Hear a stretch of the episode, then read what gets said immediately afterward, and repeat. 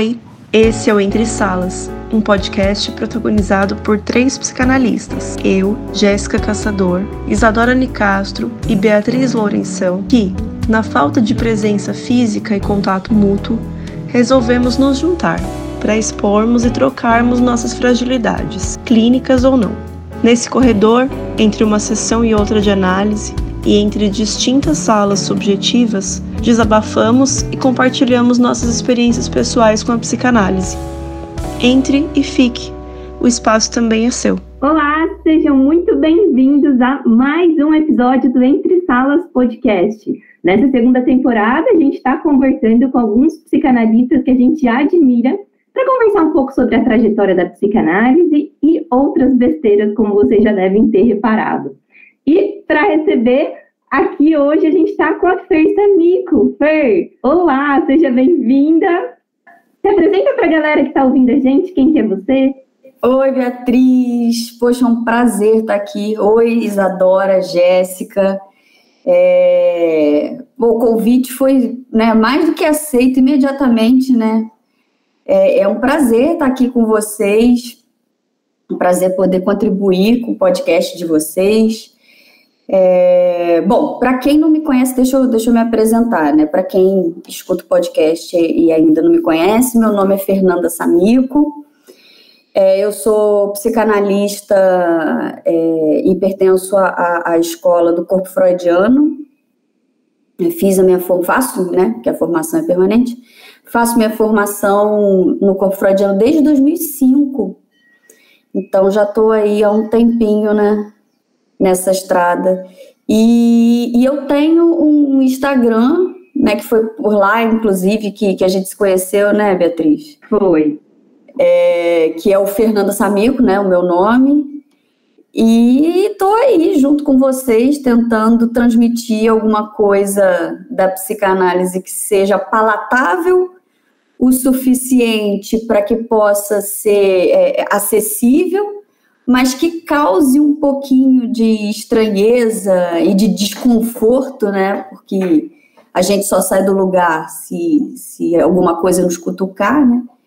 É, para que a gente possa colocar a psicanálise aí na polis virtual, como o Kiné gosta de dizer, né? Da melhor maneira possível, desculpa, da maneira mais ética possível e também um pouquinho divertida, porque se a gente não aprender a rir da castração, o que, que a gente vai fazer da vida, não é mesmo?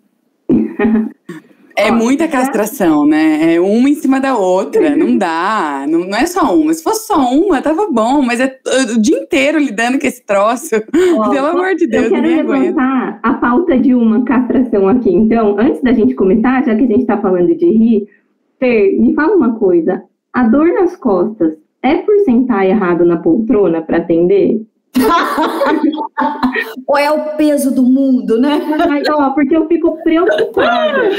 Eu sento na poltrona ou aqui nessa cadeira e eu já sinto minhas costas entortar.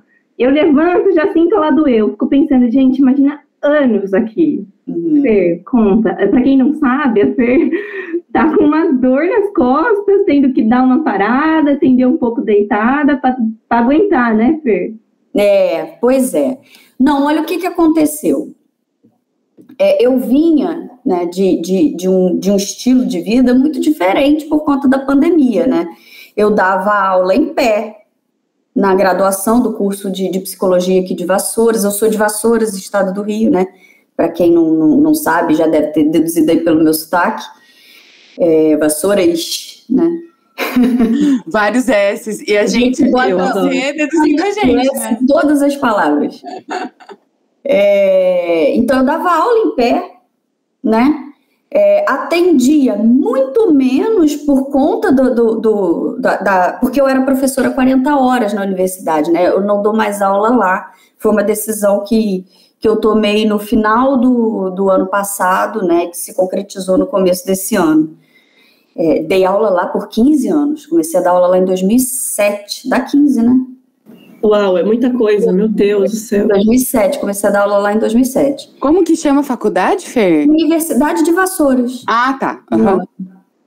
É, Então, era, eu, eu, eu, era coordenadora do SPA de lá, eu dava supervisão, era andar, ir para lá, para cá, vai para o SPA, vai para o campus, dar aula em pé. Eu atendia um quinto, sei lá, da quantidade de pacientes que eu atendo hoje. Então, era muito mais em pé do que sentada que eu trabalhava. Aí vem a pandemia. Todos os atendimentos passam a ser à distância. Então, e as aulas? E o trabalho no SPA, porque passou a ser remoto? Então, aquelas 8, 10 horas de jornada de trabalho que eu tinha em pé, praticamente em pé, se tornaram 8, 10 horas de jornada de trabalho sentada.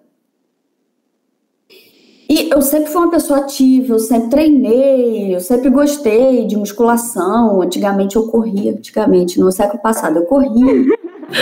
Antigamente, semana retrasada. Né?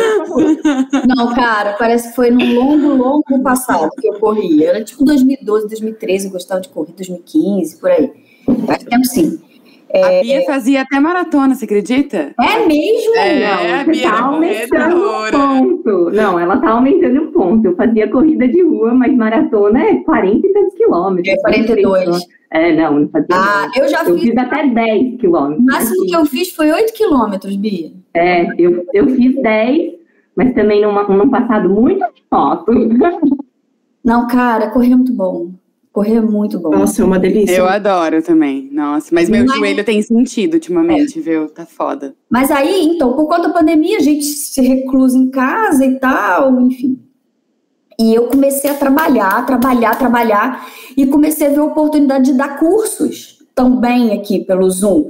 Porque eu tinha uma mania aqui em Vassouras, de todas as férias eu fazia um curso de férias. Eu, por conta própria. Para os alunos daqui que queriam alguma coisa. É, não era pelo corpo freudiano, que a gente tem um núcleo aqui em Vassouras, né? não era pela universidade, era eu. Eu que gostava de pegar um tema de psicanálise, juntar a galera que gostava de psicanálise e dava um curso de verão que sempre tinha o nome de quatro encontros sobre alguma coisa. Que era justamente curso de verão, curso de inverno, né? Justamente um mês de férias eu dava curso. E aí os alunos começaram a me acossar, né? Você não vai dar curso esse semestre? Era julho.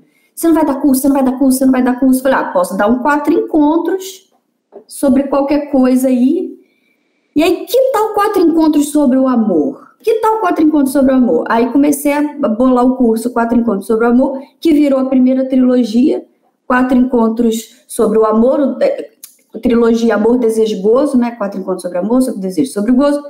Só que isso me, me além das horas de trabalho na universidade, o que era para eu estar tá descansando, eu ficava sentada em frente ao computador, bolando as aulas, montando os slides, porque eu sou chata, caprichosa pra caramba com os slides.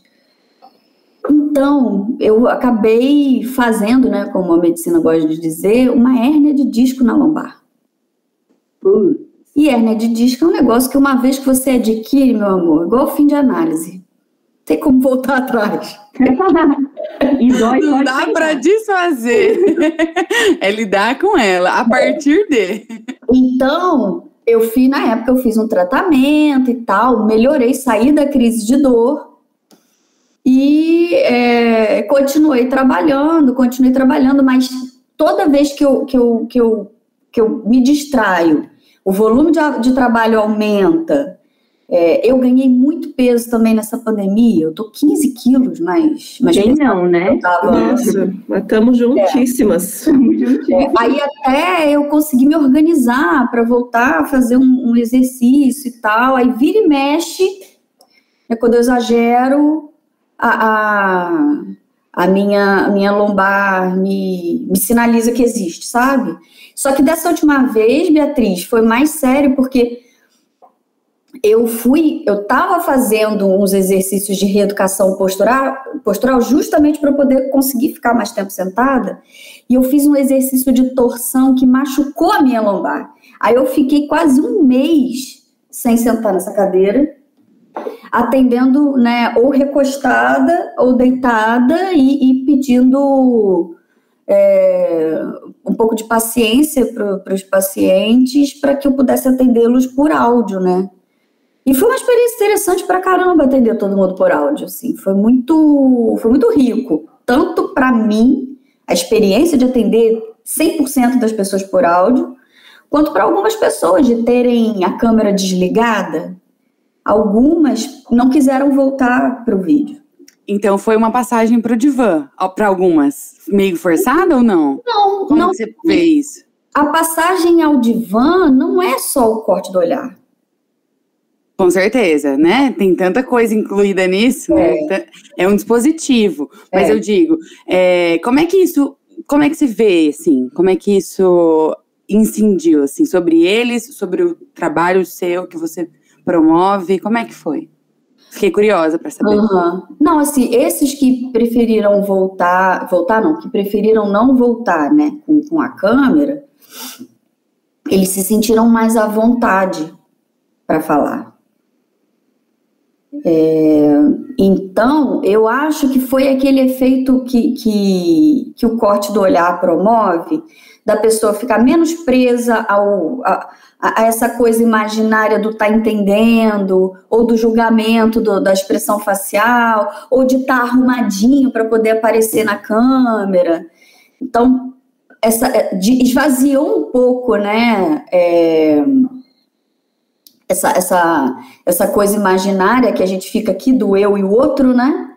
E aí, por conta desse esvaziamento, o que, que acontece com, com, a, com a fala e com a linguagem? Né? Ela fica em primeiro plano e aí parece que a coisa flui melhor no, no nível da associação livre.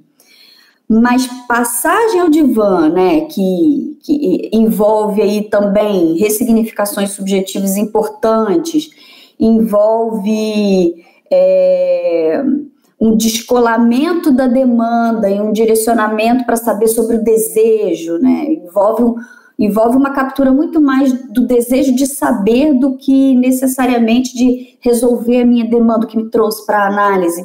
É, isso, essa passagem aí da, de, de, desligar e da gente ficar só com o áudio, é, nessas pessoas que preferiram ficar só com o áudio, não, não ficou claro não, sabe, Isadora, assim. Talvez eu precise, agora você falando, talvez eu, eu precise ficar um pouco mais atenta para ver se de fato isso aconteceu. Mas, independente disso, né, é importante que a pessoa esteja ali falando, né? Assim, é o que eu e, e Beatriz a gente sempre troca muito, né? E eu sempre falo para ela: é, o importante não é se passou para o divã, se não passou para o divã, se entendeu a questão de análise ou não, se está claro, se não está claro. O importante é que a pessoa está ali falando. E a partir disso, alguma coisa vai operar, e a partir disso que opera, algumas, alguns deslocamentos subjetivos importantes podem acontecer para que aquela pessoa possa mais ser dona do seu desejo. Que aí isso é o que a gente quer. Né? Não é resolver o problema. Vamos dizer uma coisa que pode chocar você, querido ouvinte. Mas nós, psicanalistas, não queremos resolver o seu problema. E, na verdade, o contrário disso, né? A gente quer mesmo que você lide com a sua própria bucha, para falar o português claro. É. É, o que a gente tensiona, né, o, o que a intenção, né, de, de um percurso de análise é que você seja mais fiel à sua condição de sujeito desejante. E a partir disso possa inventar uma maneira de existir mais fiel ao que você acredita que é a sua verdade. E com isso, assim, existem alguns efeitos colaterais, como eu gosto de falar, que é você fica um pouco mais feliz, você fica um pouco mais satisfeito, você tem algumas escolhas muito mais acertadas na sua vida. Como eu gosto de falar, né? você trabalha melhor, você ama melhor, você escolhe melhor. Mas isso é efeito colateral da análise, isso não é o, o, o ponto final que uma análise né, busca. O que uma análise busca é esse contato com o, o, o, o que há de, de, o que há de desejo na sua constituição subjetiva. E se a gente está falando de desejo, a gente está falando de falta. Se a gente está falando de falta, a gente está falando de castração. Então é o contato do analisando com a castração para que a partir disso ele possa inventar uma, uma existência mais fiel a si próprio, né? É, é, é, é, não tentar, como a gente vê hoje em dia na nossa contemporaneidade, tantas, tantas, tantos saberes aí, né, tentando fazer isso, né, de tapar aquilo que não dá certo, tapar a castração, tapar aquilo que não funciona, o tal do samarspá, né, que o Lacan gostava de dizer, isso não anda, né? Não é tapar o que não anda, não é ir lá e fazer uma gambiarra para consertar, mas é a partir do que não anda, criar uma invenção. É, já que essa bicicleta não funciona, porque não anda, vamos fazer dela um canteiro de flores, então. Sabe? Que foi exatamente o que você fez, né, Fer? Já que minhas costas não estão funcionando, vamos tirar todo mundo a, a imagem e vamos trabalhar aqui só com áudio, né? Vamos partir daí. E outra coisa que eu fiquei me questionando agora, assim, é se teve alguns pacientes que você não pôde atender mais, porque eles precisavam da imagem, ou não? Você atendeu não. todos sem a imagem. Alguns, assim, na primeira semana resistiram e falaram: não, eu espero você melhorar. Mas quando eles viram que na semana seguinte eu ia continuar precisando. Ia demorar um pouquinho, né? Que eu ia continuar precisando ficar de repouso, né? Porque eu fiquei praticamente 15 dias ou deitada ou em pé. Né? Eu só me sentava para fazer as refeições. Ou recostada, ou deitada, ou em pé. É, aí eles disseram, não, então vamos, vamos tentar fazer com, com, a câmera desligada mesmo, né? E aí é legal, porque o que, que isso me mostrou? Isso me mostrou que, independente da modalidade, havia desejo de análise ali, né? Havia desejo de falar, havia desejo do encontro, né? Para que ocorresse, para que houvesse uma análise, né? Isso para mim foi muito bom. Não teve ninguém que desistiu, não teve ninguém que quis parar, que quis pausar. Que interessante, né? O quanto que essa presença se sustenta, né? Sim. Se sustenta para onde é que a gente for querer levá-la. Ai, eu achei bonito. A gente começou pelos ossos do ofício, passamos pelas reinvenções do ofício. Agora, Fer, qual foi o início disso? Como é que você encontrou a psicanálise? Hoje eu, essa eu... história é tão longa, isso vai ser um podcast de três horas. Mas, ó. Bora, eu, eu estou preparada. Estamos preparados, mas, ó, eu vou começar perguntando: foi desde sempre psicanálise para você? Olha, gente, eu não sou uma pessoa burra. Então, quando eu consegui entender do que se tratava, é lógico que eu saí correndo. Nossa, é muito isso com muitas pessoas, né? Fala que, meu, imagina, dá para dar muito trabalho isso aqui, deixa quieto. Que? Assim, o quê? Eu vou sair daqui correndo. Quando eu comecei, assim, é, é, eu, eu fiz a minha, a minha, meu curso superior eu fiz em psicologia na UFJF, uma faculdade em Juiz de Fora, que é Minas Gerais, mas é aqui próximo, né? Eu sou nascida e criada em Vassouras, que é interior do, do estado do Rio, mas eu saí daqui para fazer faculdade na Federal de Juiz de Fora.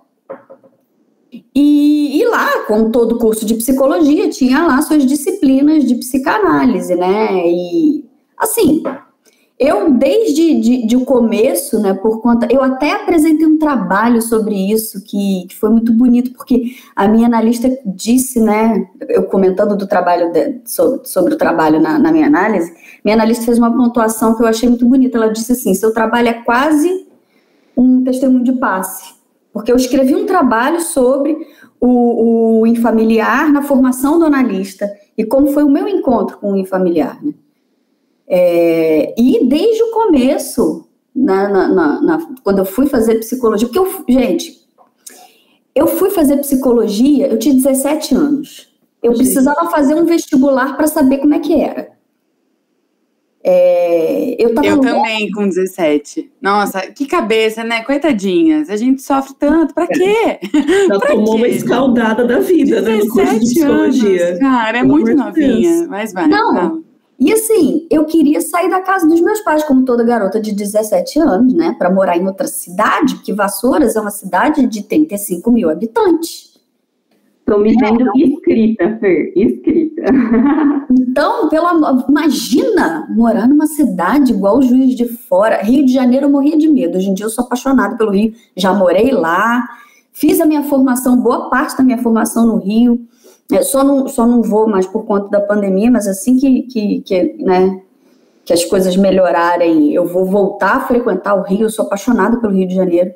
Mas na época, com 17 anos, eu tinha medo. Então, qual era a próxima cidade grande? Juiz de Fora. Quando eu vi que tinha vestibular, ainda era federal, eu decidi fazer o vestibular para Federal de Juiz de Fora. Só que eu não sabia o que eu queria fazer, porque na verdade eu sempre quis mesmo era fazer artes cênicas. Mas em 1995 só tinha artes cênicas na Unicamp. Vixe, longe pra burro. Pra caramba, assim. Ô, louco! Eu, eu sou a filha mais velha, Quer dizer, ia ser a primeira filha a sair de casa para fazer uma faculdade. Minha mãe não conseguia processar o fato de ter uma filha morando no interior de São Paulo, nem, nem pensar. Ainda mais para fazer artes cênicas, para virar atriz. Imagina, vai morrer de fome, pensava minha mãe. E eu queria fazer artes cênicas mesmo. Então eu olhei, né, de, de, de é, administração à química, né, todos aqueles cursos que tinham lá e eu fui riscando o que jamais eu gostaria de fazer. Então a gente tirou, né? Todas as tecnológicas, todas as engenharias, todas as biológicas, né? Odonto, medicina, nutrição, essas coisas. Tirei tudo. Sobrou as áreas que eram da área de humanos, que eu sempre né, me senti mais, mais é, familiarizada, que eu sempre gostei de português, de história. E aí tinha lá, né? Tinha lá administração, comunicação, psicologia, pedagogia. Sobraram mais lá. O que, que eu fiz? Unidunité. Fiz Unidunité, pá, que caiu? Psicologia. Falei, eu não vou. Caso ou acaso? Vamos começar. Teste Caiu vocacional para quê, né, gente? Teste vocacional. E eu pensei, eu não vou passar no vestibular de uma federal. Jamais. Com 17 anos, eu estava mais preocupada em namorar, em sair, né? Isso que a gente se preocupa quando a gente tem 17 anos. Marquei psicologia e falei, bom, não vou passar mesmo, mas a intenção é eu ter a experiência do que é fazer o vestibular, para depois que eu sair, né, do último ano do ensino médio, eu poder entrar no cursinho, e sim, vou ver qual é, né? Não é que eu passo no vestibular? Eu digo que foi a, a foi a vez que, que, sabe, sorte, gastei tudo nesse vestibular, porque o que eu chutei, muito, passei no raio do vestibular. Aí viro para minha mãe e falou assim: mãe, passei. Ela, ué, minha filha, cursa um semestre, vê se você gosta. Aí cursei um semestre, as disciplinas eram super legais, tinha filosofia, tinha história da psicologia, né? E tinha também, que eu estava morando em Juiz de Fora, numa república, né? Conhecendo um monte de gente diferente. Penso e... no Instituto de Ciências Humanas e Letras. O sonho Maria Nossa, tinha calorice. A calorice é boa demais, né? Posso imaginar. Cara, eu saí de uma cidade onde era todo mundo padrãozinho, igualzinho, as menininhas, tudo com cabelinho igual, dançando igual, gostando da minha musiquinha, e caí no ICHL uma galera de piercing na cara, tatuagem no couro cabeludo, mulher careca. Eu achei aquilo. Falei, Senhor Jesus, eu não posso sair daqui nunca mais. Que se dane esse curso, eu vou fazer. Se eu gosto, se eu não gosto, não importa, mas eu não posso sair daqui. E aí, falei, não, vou cursar, estou amando psicologia. é psicologia, não é o chinelão havaiana para ir para faculdade. Que não. E nem fazer. Fiquem de pena. Ai, e, nem fazer, e nem fazer amizade com o cara de piercing no nariz e a menina careca cheia de tatuagem na cabeça. Claro que não era fazer amizade com esse pessoal, era porque eu gostava muito de psicologia. E no fundo, no fundo, gente, eu nunca curti psicologia. De verdade.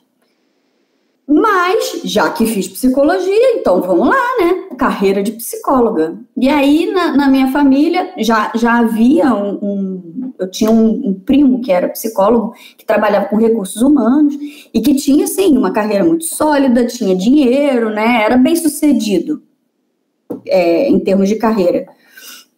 E aí minha família começou. Você sabe que você vai fazer RH, né, Fernanda? Organizacional. Eu, claro, vou fazer organizacional. Claro que vou fazer organizacional. Direcionei a minha graduação todinha para psicologia organizacional e do trabalho. Meu TCC da graduação era qualidade de vida no trabalho em uma empresa de reciclagem de papéis. Eu fiz um ano de pesquisa de campo, de, em qualidade de vida no trabalho, li a Minaio para entender o que era pesquisa social de campo, né? Mas, mas, nesse meio tempo, tinha as disciplinas de psicanálise. E eu, na minha cabeça, assim, eu não preciso nem prestar atenção nisso, porque eu vou ser o quê? Eu vou ser, né, é, analista de recursos humanos. Meu futuro é Taie Pastinha andando na Avenida Rio Branco, trabalhando para Cato, na minha cabeça. É, vamos trabalhar com o quê? Com desenvolvimento, treinamento e desenvolvimento de pessoas. Olha que legal. Que é o up, né, do recrutamento e seleção. É um pouco melhor, assim, é. qualquer coisa. Era isso. e, e, tinha uma professora lá, que era azul, que eu adorava, gostava, a gente lia os, os, né, os, os textos do Freud, achava super interessante, achava ele genial, assim, né? Minha praia é RH. RH. Aí, lá para o quinto, sexto período, entra uma professora com um jeito de arrumar o cabelo completamente fora da curva, com umas roupas de brechó que destoava, inclusive do ICHL. E ela começava a falar de falta, de furo, das DING, mulher histérica, homem histérico, estrutura clínica, gozo, eu tinha um medo dela. Essa mulher, para quem não sabe, era Denise Maurano. Foi minha professora na graduação. Gente, Por isso que você fez o trabalho sobre o estranho em familiar? Foi. Essa pessoa te convocou, né? E calma que essa história tem um, um, fim muito bonito. Quer dizer, não tem um fim porque ela continua, não morri, né? Mas assim, tem, tem, tem um, um, um, um final chapter aí legal. É, e ela falava aquelas coisas, e, e eu, que sempre fui aluna que sentava na frente, porque eu sou baixinha, né? Se eu sento atrás, eu não vejo. Eu comecei a sentar lá atrás, e eu ficava assim: quem tem furo é donut. Vê se eu tenho cara de rosquinha. Debochadíssima. Eita, rapaz. De francês, o negócio é ler Peter Drucker. Eu quero saber de marketing. Eu quero entender como que eu vou fazer para eu ser o meu SA. Eu lia Você SA nessa época. Eu assinava HSM Management. Tá fora desse. Escravinha do capitalismo. Era, cadelinha do capitalismo, né? cadelinha do capitalismo. Assim, só que eu tava ouvindo o que ela tava falando. Se eu não tivesse nem ouvindo o que ela estava falando, não me afetaria a ponto de eu fazer essas piadas. Não passou despercebido, né? Opa. Pelo contrário. Eu ouvi. Eu ouvi e eu entendi, mesmo sem me dar conta. O teor do que ela estava falando e o, o, o traço de horror que existe no que ela dizia. Eu entendi, eu só não tinha me dado conta. Mas, na hora de fazer o estágio em clínica, que na época era obrigatório, você, você tinha que fazer pelo menos seis meses em clínica e depois você fazia né, o restante dos dois anos lá de estágio em outra área, os seis meses em clínica eu escolhi fazer com ela. Olha que curioso, não é mesmo? Caso ou acaso, dois. Mais uma vez, bora. Vamos colocando os casos e acaso no meio é. da história. E fiz os seis meses em clínica em pânico. Em pânico. Eu rezava. E, e não estou sendo. Literalmente eu rezava. Senhor, por favor, me ajuda a passar rápido essa sessão que eu vou fazer com essa moça, porque é muito angustiante fazer isso. Eu rezava. E aí eu tive uma paciente só, uma paciente só, durante os seis meses, porque eu não dava conta de pegar outra pessoa. E no final desses seis meses, quando eu fui passar essa paciente, porque eu ia começar um outro estágio em psicologia do trabalho, que foi o estágio que eu fiquei um ano e meio, é, ela não quis ir para nenhum outro estagiário, ela decidiu encerrar o tratamento comigo e com o SPA, ela falou que não queria mais, que ela queria só, só falar comigo, né? E aí eu me lembro que a Denise falou assim, bom, pelo menos a transferência você conseguiu estabelecer, né, Fernanda? Lembro perfeitamente ela dizendo isso. E eu fiz um trabalho para encerrar aquele semestre, né, como avaliação do estágio, sobre transferência. Mas eu, na verdade, falei naquele trabalho sobre a minha dificuldade de sustentar o lugar de escuta, sabendo que aquela pessoa tinha transferência comigo. Eu não tive coragem de, de, de entregar o trabalho na, no estágio. Eu mandei uma colega minha que fazia estágio junto comigo entregar para a professora, porque a gente ia ter que ler o nosso trabalho alto. Eu não tinha coragem. E aí, quando ela entregou, eu faltei aquele dia do estágio, que era o último dia, as minhas horas já estavam concluídas. Faltei, mandei o trabalho por outro, faltei. E aí, quando ela voltou, a gente morava juntas, né, na mesma república. Quando ela voltou, eu falei, e aí? Ela disse alguma coisa? Aí a, a, a minha amiga virou e falou assim: ah, ela disse, que pena que a Fernanda não está aqui para ler. Esse que pena que a Fernanda não está aqui para ler ficou. Ai, gente, Nossa eu tô arrepiando. Senhora. tô me dando vontade de chorar também. Cara, fui viver a minha vida. Fui viver a minha vida, casei, fui embora do Brasil, parei de pagar o CRP, falei, não vou ser psicólogo, vou ser nada, vou fazer outra coisa. Lá, fui morar na Espanha, lá na Espanha fiquei lá um tempo, não deu certo, voltei para o Brasil, comecei a dar aula de inglês e de espanhol, aí eu voltei para Vassouras, comecei a dar aula de inglês e de espanhol, mas lá na Espanha, enquanto eu estava esperando a minha papel, eu falei que a, que a história era grande, enquanto eu estava esperando a minha papelada ficar pronta, eu falei, eu vou estudar.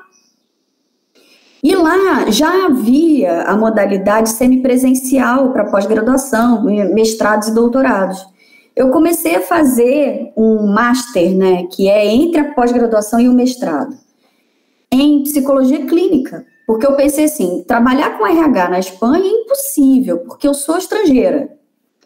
E RH a gente sabe que é, é muito de quem indica, mas tem brasileiro aqui. Então, quem sabe se eu não trabalhar com psicologia clínica, eu posso atender esses brasileiros, né? Vou fazer então uma especialização, um mestrado, alguma coisa em psicologia clínica, porque eu só fiz um semestre, eu estou muito crua. Achei esse master em psicologia clínica, mas eu ainda não dominava muito o espanhol e eu não me dei conta que estava escrito assim: Master em psicologia clínico-conductual. E conductual é comportamental em espanhol. Eu achei que tinha a ver com conduta eu comecei a fazer uma especialização em terapia cognitivo-comportamental. Ele tá chorando de rir. Ai, que ironia essa vida. Mas foi a melhor coisa que eu fiz. Porque quando eu comecei a ler, ia ter que fazer os procedimentos, os protocolos, né?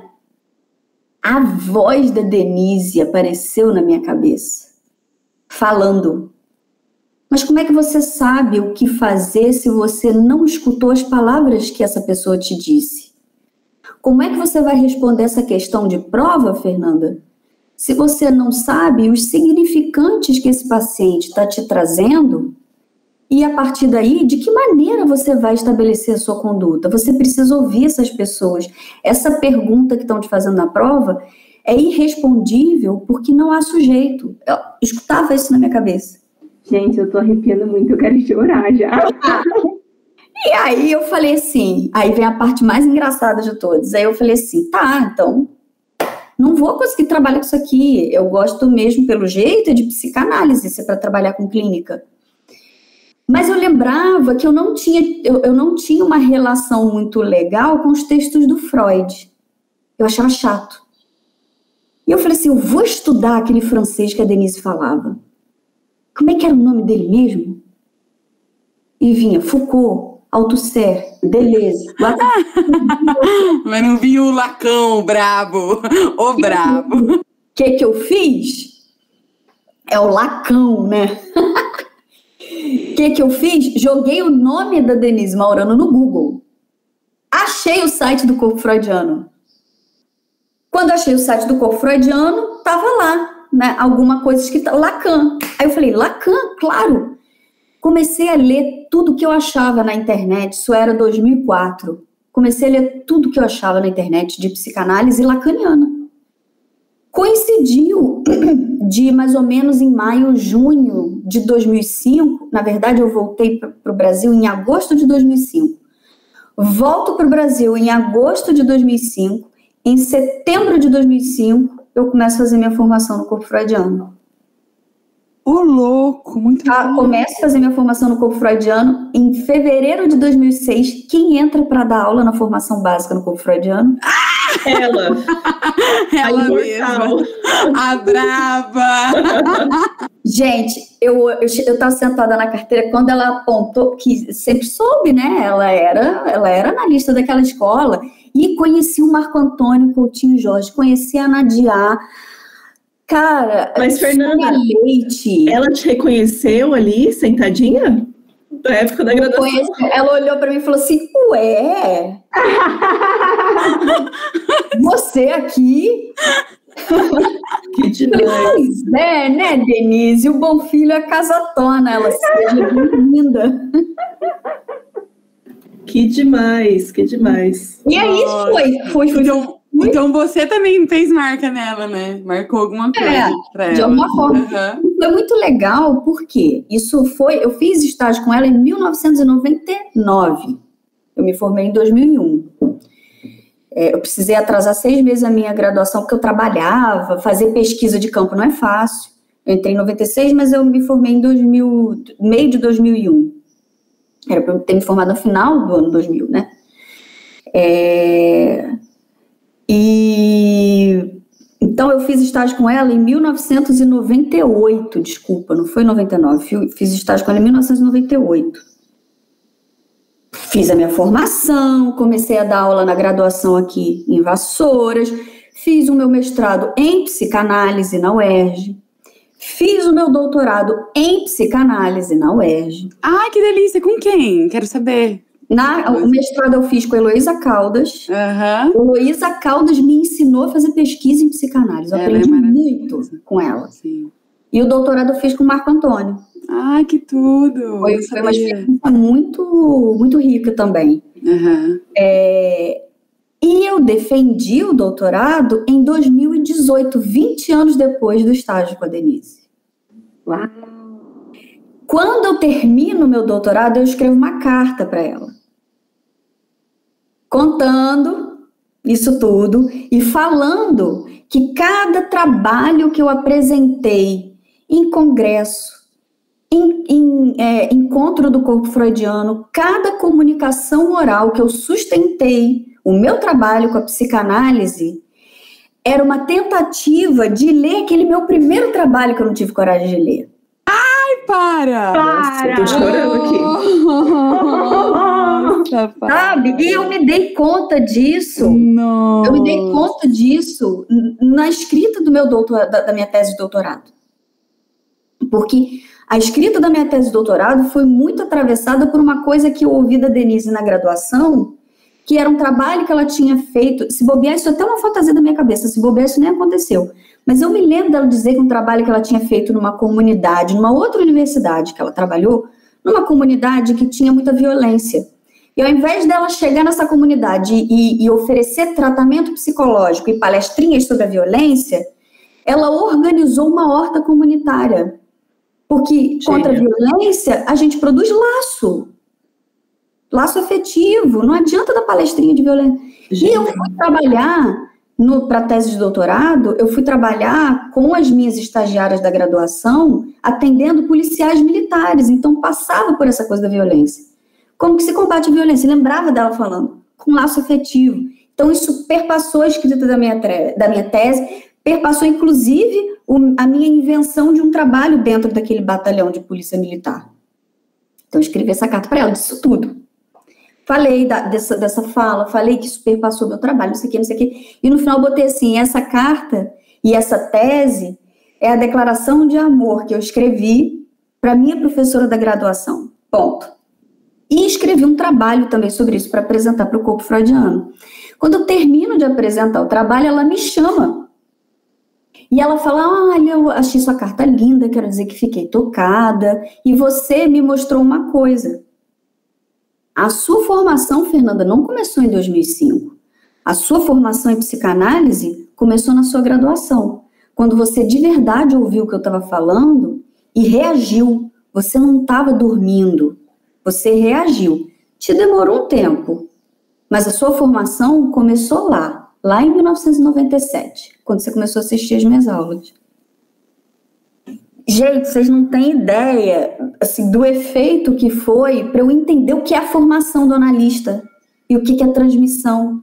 E, e, e, acima de tudo, a respeitar o tempo de cada sujeito.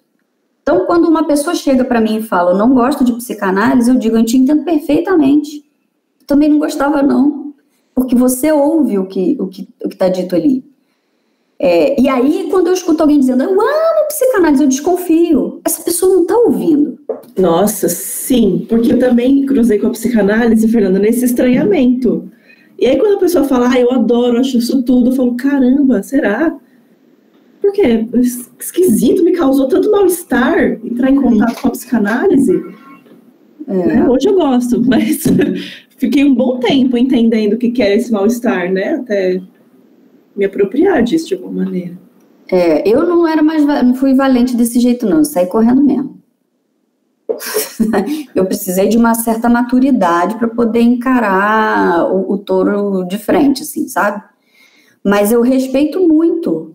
É, eu acho que é por isso também que, que no Instagram eu tenho uma recepção tão legal dos seguidores, né?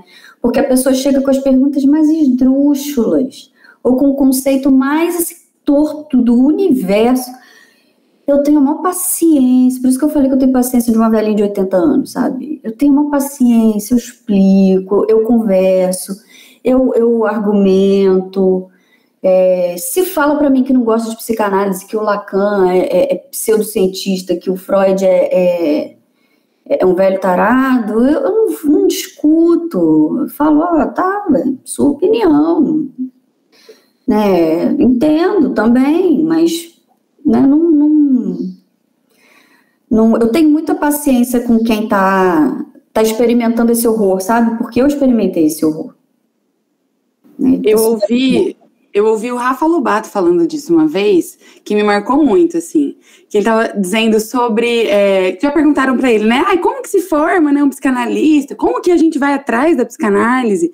E daí ele falava: tem alguma coisa de horror, né? Nesse mal-estar que é nosso. Então, parece que de alguma forma, todo mundo que inicia aí um processo de formação na psicanálise, ou interessado que seja, leigo, enfim, tem alguma coisa que toca e que faz querer trabalhar com isso, né? Hum. E que faz de alguma forma dar é, movimento para aquilo que está tocando, né? Então isso que toca parece que pega através de uma forma tão bizarra, né? Tão devastadora muitas vezes que faz a gente produzir, né? É. Não, hum, parece que é o, daí o efeito contrário, a gente produz alguma coisa a partir disso. Então, daí ele estava dizendo, né, que de alguma forma ele percebe que todo psicanalista é, no fundo, um angustiado, começou angustiado, sabe?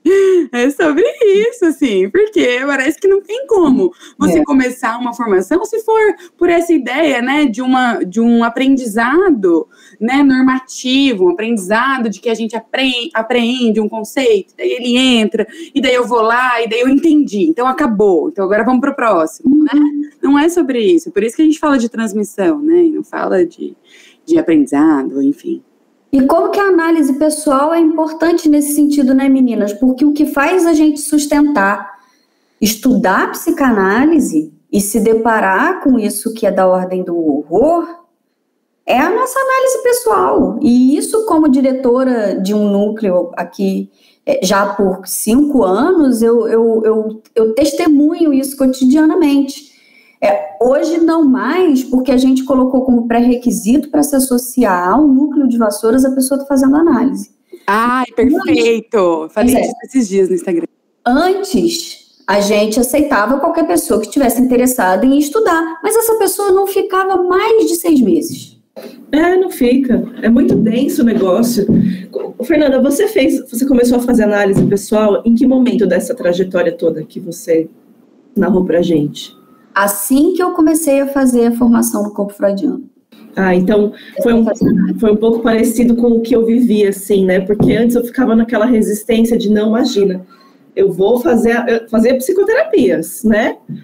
Mas falei, ah, eu vou fazer análise mesmo, só se um dia eu precisar muito. E aí eu comecei a ver que psicoterapia nenhuma estava funcionando para mim. Se um dia eu precisar muito é ótimo, né, Jéssica? É. e aí chegou esse dia, né? Porque eu estava disfuncional já. Tava ah, o neurótico merece sofrer mesmo, né? Merece, nossa senhora.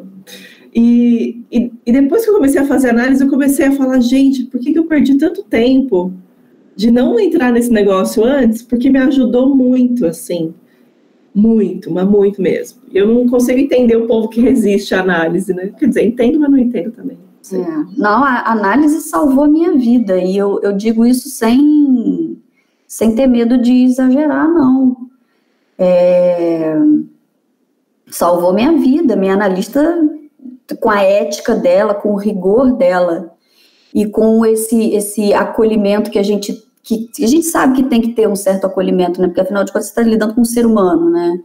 É, o manejo da transferência dela, minha analista salvou a minha vida por diversas vezes. É, e me ajudou e me ajudou a sustentar esse percurso todo, me ajudou a entender essa, esse arco de história todo da minha vida e me ajudou, inclusive, a, a ser honesta comigo a ponto de poder escrever essa carta, escrever essa tese, escrever esse trabalho, né, e, e entender não só depois o que, que foi esse meu percurso aí dentro da psicanálise, né? É, nossa análise pessoal, primeiro e acima de tudo, é o que nos, nos ajuda a sustentar a vida, o estudo da teoria, é, a, a, a causa analítica, como o Freud gostava de dizer, né? É a nossa análise pessoal que nos ajuda a sustentar a causa da psicanálise. Ai, gente, eu queria dizer que eu nunca arrepiei tanto em tão curto espaço de tempo na minha vida. E tive é vontade aquilo, de né? chorar. Né? É o que o Caligares disse, a gente não, vamos a felicidade, o importante é ter uma vida interessante, né? Nossa, que papo interessante, Fer, que delícia te ouvir. E vamos para os quadros? Que eu tô ansiosa hoje, porque a Fer falou que estava pensando em um caso a caso. Ele já lançou vários no meio da conversa, né? Quem quer começar?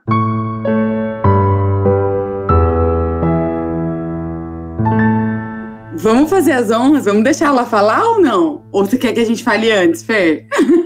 Não, pra você entender. Pra caramba, não. Falem vocês. Quem começa? Vai, Gé. Ah, eu vou começar então eu peguei um caso a caso da audiência aqui, né? A pessoa vira e fala assim numa caixinha de perguntas. Terminei um relacionamento de um mês e estou de luto. É um exagero? Porque está doendo muito. E aí, gente? Caso a caso.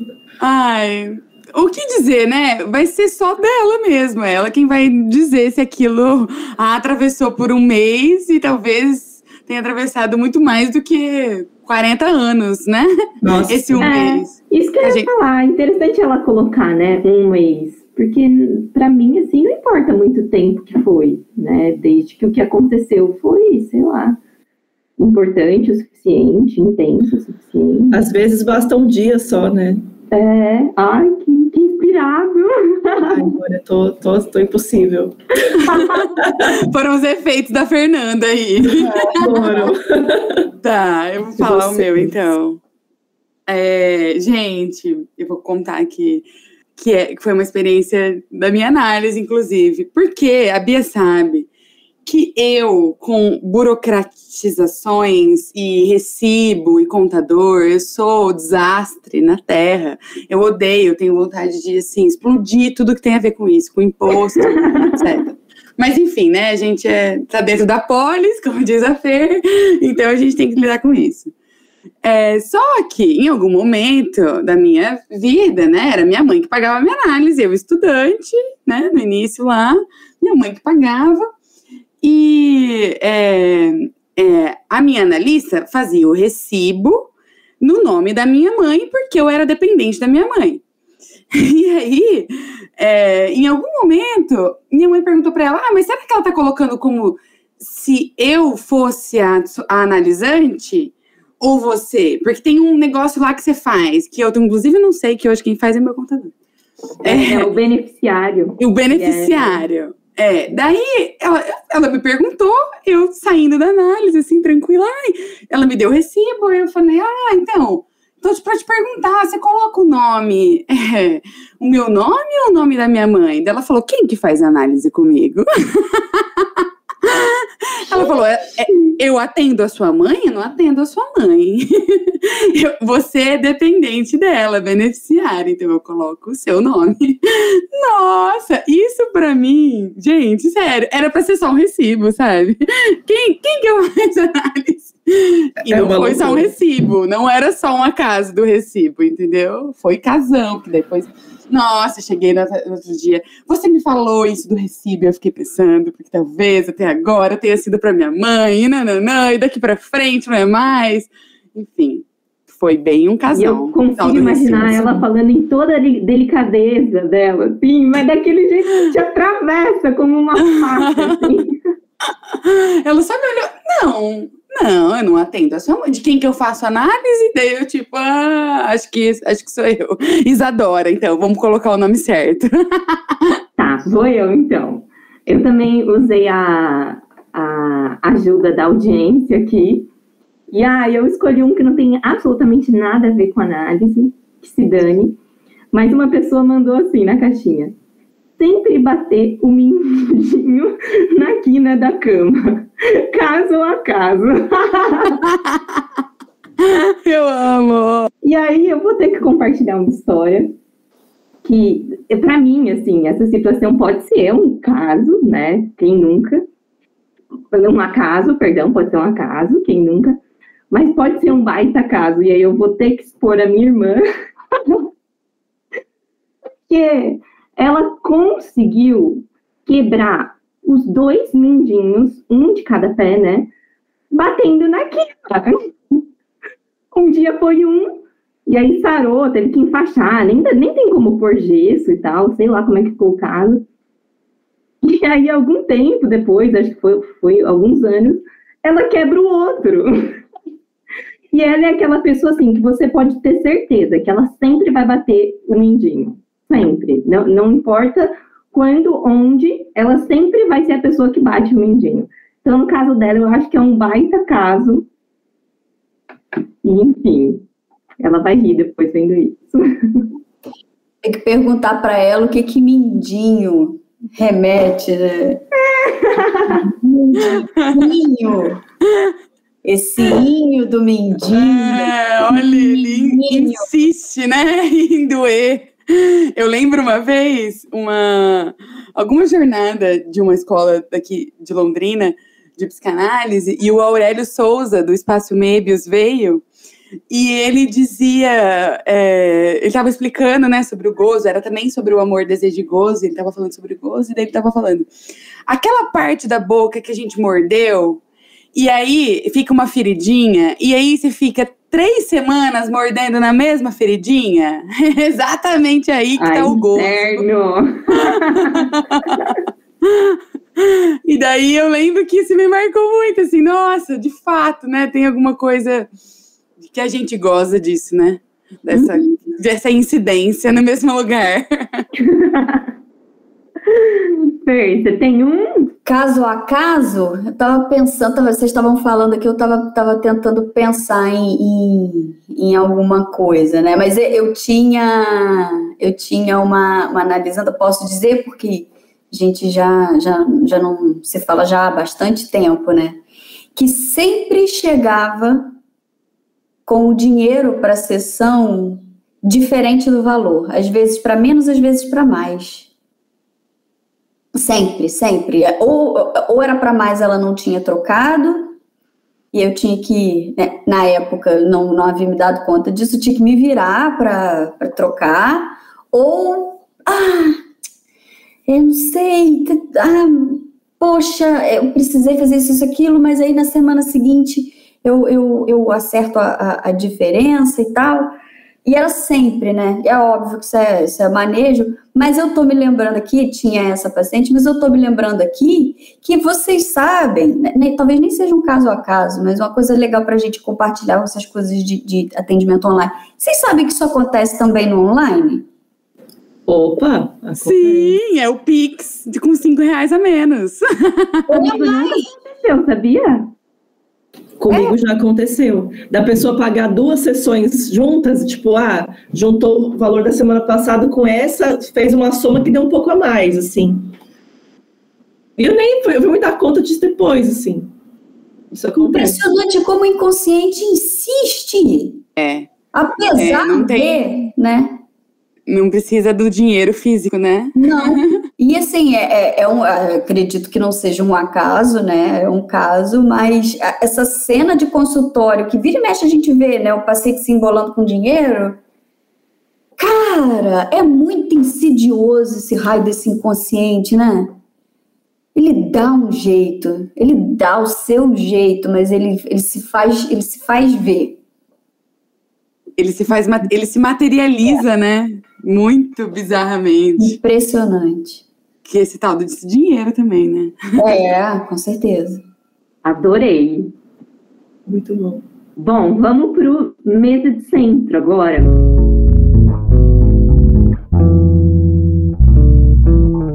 Que o mesa de centro é o quadro que a gente faz indicação de qualquer coisa, não precisa ter relação com a psicanálise, alguma música, algum filme, alguma série, algum livro, alguma aula, algum curso, enfim. Quem que vai? Gente, vou indicar aqui dois filmes que eu passei ontem até três horas da manhã assistindo. Que é da Suzane, né? Que saiu. E me mandando memes. também. e a gente ficou se mandando memes. Duas horas da manhã. Eu falei: o que, que é essa doida? Amanhã tem podcast, sabe? Aí eu fiquei emocionando, mas. Lá meu meio e falei, tá acordada também? que bom que eu não sou a única louca aqui. É. Gente, mas olha só, o filme que é o, o Menino que Matou Meus Pais e a Menina que Matou os Pais, tá lá no Amazon. Impressionante. Serve muito de exemplo para a gente entender essa questão da, do mal entendido na história de amor, de romance, né? Que as versões são completamente diferentes. É claro, deve ter uma maquiagem ali dos advogados e tal, mas deve ser por aí mesmo. É um, um, retrato, né, de como que é. E, enfim, assistam, é de revirar o... de dar mal-estar mesmo. Vocês assistiram? Chegaram a assistir? Eu assisti a versão dele, mas eu vi depois que não é a certa. Tem que começar pela versão dela. Diz que o recomendado é começar pela versão dela e depois ir para a versão dele. Aí, como eu comecei pela versão dele, aí eu falei, ah, eu fiz errado, não vou mais assistir. Mas eu, eu vou assistir. eu vou assistir depois a versão dela. Errado. Ai, é aquilo, o neurótico merece sofrer, entendeu? Meu, mas assiste, a título de comparação é bem interessante. Muito bom. E vocês? Bom, eu vou indicar que eu tô falando só disso desde que começou a terceira temporada de Sex Education, que eu amo muito. E essa temporada eu achei que tá muito, assim, muito especial. No começo eu falei, nossa, tá chatinho, eles estão embromando pra, pra, pra, ir direto ao assunto e tal. Mas eu achei que tá bem, assim, é, é, subversiva de alguma forma, assim, é a diretora do colégio que é super rígida, que não sei o quê, que é doutrinadora, vai lá e tem, tem um, um problema de não consegue engravidar, e aí tem um problema de reprodução aí, e aí ela fica tentando, né? Isso me pegou muito, assim, esse, esse negócio dela ficar tentando, incidindo, incidindo, e os médicos falando para ela não tentar mais. E aí depois eu fiz toda a relação no final, que o nome dela se chama Hope. É, vou parar. o nome dela se chama Hope. E daí eu fiquei, nossa, tem tudo a ver com o nome. E daí fiquei pensando, é alguém aí que é atravessado pela psicanálise, que pensou nisso, no nome dessa mulher, não sei o quê. Mas enfim, é, tem várias historinhas aí no meio dessa temporada. Eu gostei demais e super recomendo vocês assistirem. Boa, eu não assisti a terceira temporada ainda. E ai, gente, vocês sempre vêm com umas indicações de filme, de série, uns negócios pesados, e eu não sou assim. Ai, se eu vou assistir, eu quero coisas felizinhas, sabe? Mamão com açúcar, porque de sofrida já basta a vida. Então, vou indicar. Unha, né? É. Unha. Então, eu vou indicar duas coisas felizinhas para quem. Vídeos de gente cozinhando, filho me zoando. não, não vai ser vídeo de gente cozinhando dessa vez, mas vai ser tão mamão com açúcar quanto isso. É, eu tô assistindo aquela série na Netflix que chama Anne with an E. É um chuchuzinho, assim. É chuchuzinho. Ai, a Jéssica ama. Eu amo isso aqui. É lindo demais, Ai. porque eu chorei muito no primeiro episódio, aí não gostei. Ai, é lindo. Ai, é mamão com açúcar, assim, você vai assistir, você vai ficar felizinho, vai se sentir bem, vai sair inspirado. Mas é potente, é inspirador, é, potente. É inspirador, né? é. Não tem isso de ficar com esse mal-estar, assim, esse negócio que a gente já, já, já sente na vida. Pra mim não precisa demais. E eu vou indicar também uma Ah, um cantor, vou colocar assim, porque tem várias músicas deles que eu gosto, e aí vocês devem perceber que na primeira temporada eu só indiquei livro. E aí eu gastei todo o meu estoque, não tô lendo muito mais, cansei um pouco, dei uma parada. Então agora eu vou indicar músicas, decidi isso. Então ouçam Mike Love. Ele, é, ele toca um reggae, assim, um reggae super massa, super feliz, assim, super, enfim, bem construído. É, então, ouçam que acho que vocês vão gostar. Ter, o que, que você vai indicar para nós? É, então, né? É, eu posso, posso dar uma indicação é, oficial e uma zoeira? Claro, a Ótimo. zoeira geralmente ah, é o quadro. é o quadro mesa de cabeceira que a gente tem aqui, que a gente ah, fala é? a fuleiragem. Mas, então, a gente fez então, ele então, na, mas a gente então fez ele na, na primeira temporada e a gente deixou ele de lado, assim, mas reavive ele, vai. É, eu vou dar um mesa de cabeceira, então, aqui também. Vai, boa. É, então, eu nessa, nessa, nessa minha pausa aí dessa semana de férias que, que eu me dei, eu assisti três filmes que o pessoal gostou muito lá no, no meu Instagram, a gente comentou bastante, que são três filmes que, que perpassam aí a, a, psicanálise, né? Os dois primeiros são sobre a Salpêtrière, o hospital, né, que o Freud conheceu Charcot, enfim, o primeiro se chama O Baile das Loucas, que é um filme que está na, Para, na Paramount, não, na Amazon Prime. E o segundo é Augustine. Augustine, é, a Jéssica falou que ama esse filme. Augustine está, se eu não me engano, na Globo, no, no, no Globoplay. Então, são dois filmes que mostram muito como era o Hospital da Salpêtrière, né?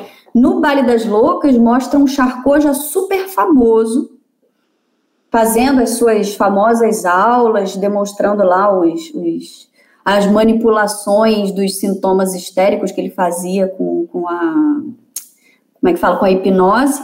E o segundo é um Charcot começo de carreira. E a Augustine, né, que, que é o, o, a personagem que dá, dá o nome ao filme, ela de fato existiu. Então, obviamente, uma versão romanceada do que aconteceu, mas é, a, a Augustinha aconte, é, existiu, ela de fato era a, a histérica vitrine do Charcot para ele começar a apresentar suas hipóteses sobre a histeria. Então é muito interessante de ver, porque toca um pouco a história da pré-psicanálise, né? pré-história psicanalítica. E o terceiro é o Cancesse Marie, Princesa Marie, que esse o pessoal me avisou que tem ele na íntegra no YouTube, é só você colocar é, se escreve P-R-I-N-C-E-S-S-E, Marie, M-A-R-I-E, que é a história do processo da análise com Freud da princesa Marie Bonaparte. E ela tem uma, uma importância muito grande na história da psicanálise, porque foi ela, com a influência é, diplomática que ela tinha, que conseguiu tirar a família do Freud e o Freud de Viena e exilar é, a família dele né, é, em Londres. Senão, muito provavelmente, é, eles seriam vítimas aí do, do, do pior do, do, do, antissemitismo no nazismo, né? Então, ela teve uma importância, e foi ela que comprou as cartas que o Freud escreveu para o Flies. Então, se nós temos acesso a essas cartas, a edição, né, a tradução e o livro, né, da edição dessas cartas, foi graças à tenacidade dessa mulher e, ao mesmo tempo, ela tinha uma série de questões com o próprio corpo, com, com o orgasmo feminino. Então, é, é, é muito legal ver a, a, dinâmica dos dois ali, quando ela está fazendo análise com Freud, e, e muito do que está ali no filme é, foi roteirizado a partir dos diários da princesa Marie Bonaparte, então a gente quer acreditar que alguma daquelas coisas ali realmente aconteceram.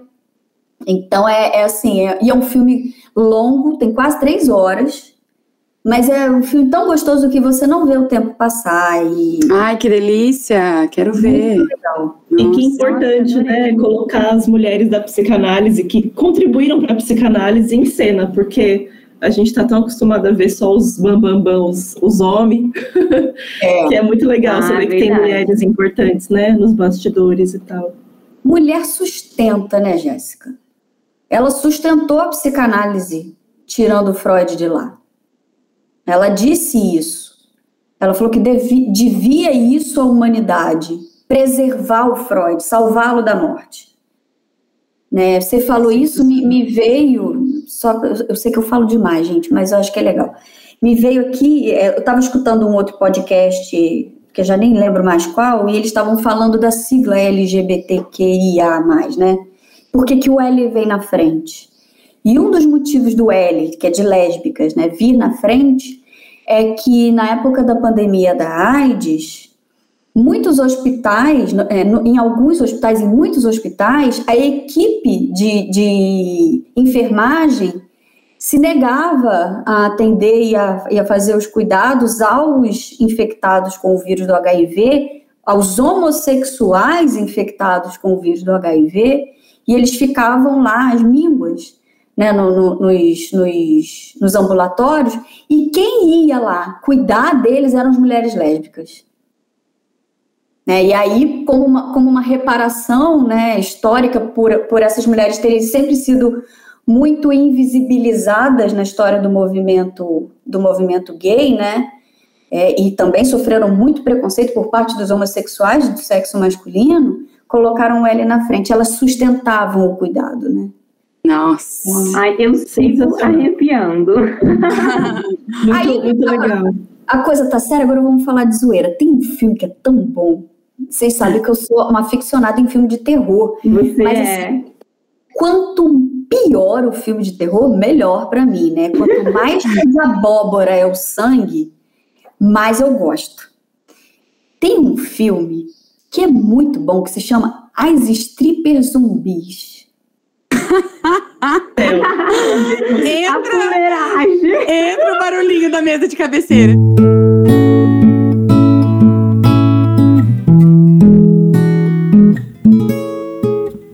Porém, assim, o filme é, é, lógico, ele é todo de zoeira, ele não pretende ser um filme de terror. Ele é todo de zoeira, ele é aquele gênero do terrir, né? Ele é todo de zoeira, mas ele tem uma crítica à, à, à maneira de fazer guerra e a maneira de, de se proteger dos Estados Unidos muito, muito escrachada. Mas, assim, a cena que me ganhou nesse filme. Esse filme, para vocês terem uma ideia, quem é a estrela do filme é uma estrela do filme pornô chamada Jenna Jameson. Ela é famosíssima no, no, na, no, no, no, highlights aí do, dos filmes pornôs, né? Ela é a atriz de filme pornô mais conhecida né, no mundo, a Jenna Jameson. E ele é casado com o Tito Ortiz, que era um jogador de MMA, jogador não, lutador de MMA, que agora foi pro, foi pro boxe, tomou uma surra aí do, do Anderson Silva esses dias. E o Tito Ortiz também está no filme, ele faz o, o leão de chácara da, da, da, do, do, da boate de stripper, né? Mas a cena que me ganhou é a Jenna Jameson. Escuta essa, gente. A Jenna Jameson, ela tem um camarim que é só dela, porque ela é a estrela do, daquela boate de strip, né? E aí tem uma cena que ela tá lendo um livro, assim, naquele espelho, sabe, cheio de, de luzinha, de camarim mesmo. Ela tá lendo um livro, assim, ela olha pro, pro, pra, pro, pro, pro, pro, pro espelho, né, e fala assim, não entendi. Quando você vê, é um livro do Nietzsche. Que eu não me lembro se é Ete Homo, é um dos, dos livros do Nietzsche, né? Quando ela vira zumbi, a cena se repete só que ela, com a boca toda cheia de sangue, aquele sangue que vai do nariz para baixo, que típico de zumbi, né? Lendo o livro, gargalhando, com, a, com, a, com, o ombro balançando assim, gargalhando, aí ela olha para o espelho e fala assim: Agora faz todo sentido. Beijo. Tem que estar em outro lugar para entender, né? Tem que estar no lugar. Experiência de morte. Você de tem sangue. que estar morto vivo. Você tem que ter morrido e vivido, já vivido, para você poder entender a dimensão do Nietzsche. Sabe? Eu achei mas eu achei tão genial, eu achei tão genial, mas eu caí na gargalhada e falei assim, esse filme, esse filme precisa ser visto por qualquer, qualquer, e, e, a, e o filme inteiro tem tiradas assim, existencialistas, sabe? Teve uma hora que uma das strippers, elas falam assim, mas o que diferencia a gente dos zumbis? Se os nossos anseios são os mesmos, eu também quero comer subjetivamente uma outra pessoa. comer e ser comido. O que, que, é isso? essa antropo... Então, o que legitima a antropofagia é a perda da vida, mas quem garante que estou viva ou estou morta? As strippers, elas são filósofas. E você chora de rir. O filme é muito legal. Nossa, eu quero muito ver agora. As strippers zumbis. Amei essa indicação, é melhor. Sensacional, adorei também. Eu vou, eu vou muito assistir, vou muito atrás. Quem diria que isso viria de uma psicanalista renomada? ah, ó. Ô, ô, gente, a vida é muito curta, a gente não sabe quando a gente vai morrer. A gente tem mais é que se divertir, a gente leva as coisas muito a sério. E a Fer é a psicanalista mais divertida que a gente é. conhece por aqui. Ai, esse é o meu episódio preferido de todo o podcast até agora, vou dizer.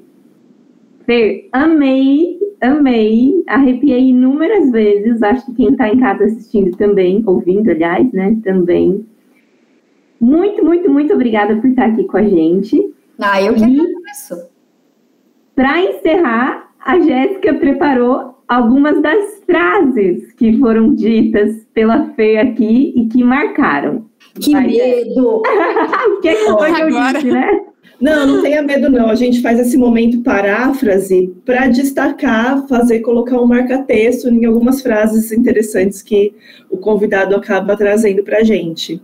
Então, o que eu separei aqui é o que intencionamos numa análise é que o paciente seja fiel à sua condição de sujeito desejante. Isso brilhou muito no meu ouvido. Vamos para a próxima. A análise tem efeitos colaterais, que são eles: ser um pouco mais feliz e um pouco mais leve. É, Silêncio ah, também. É, silêncio, silêncio porque eu não estou entendendo nem a letra, né? o silêncio, ele, ele, marca, vamos marcar ele, caramba.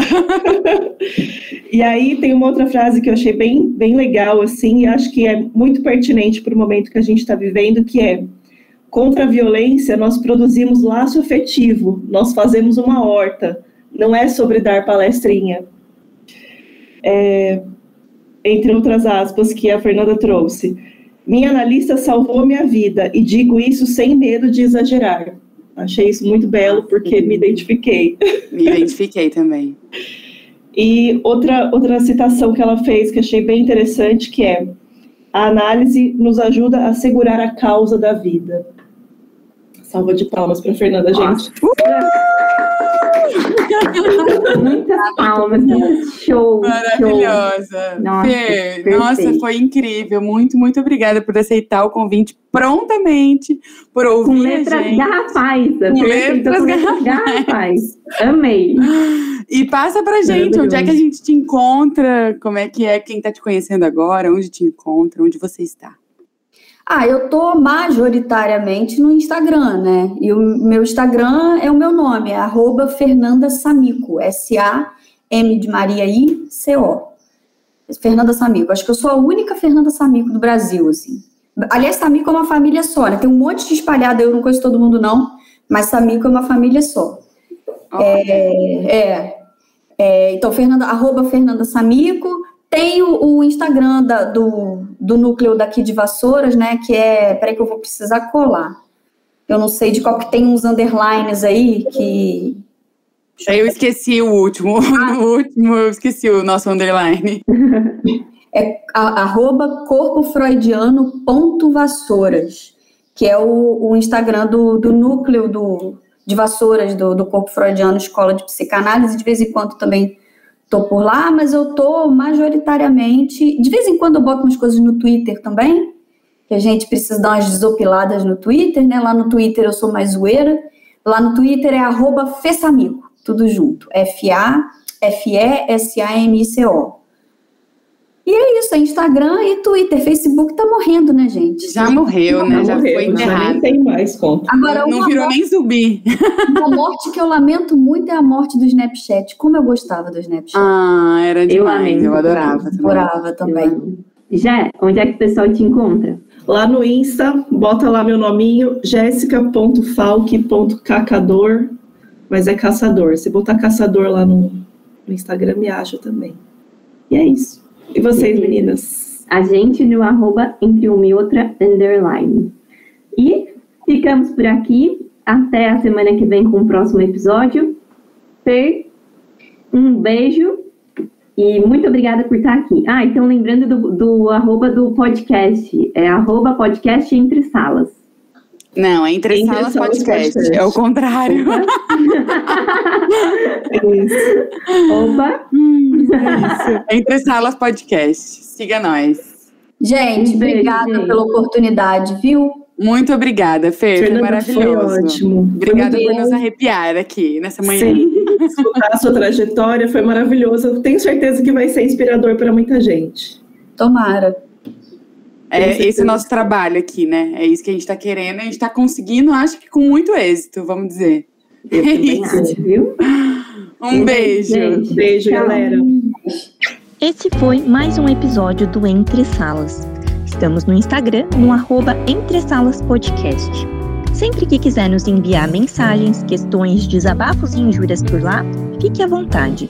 Contamos com a produção de Fili Faria e edição de áudio de Fili Faria e Matheus Carone. Até o próximo Entre Salas.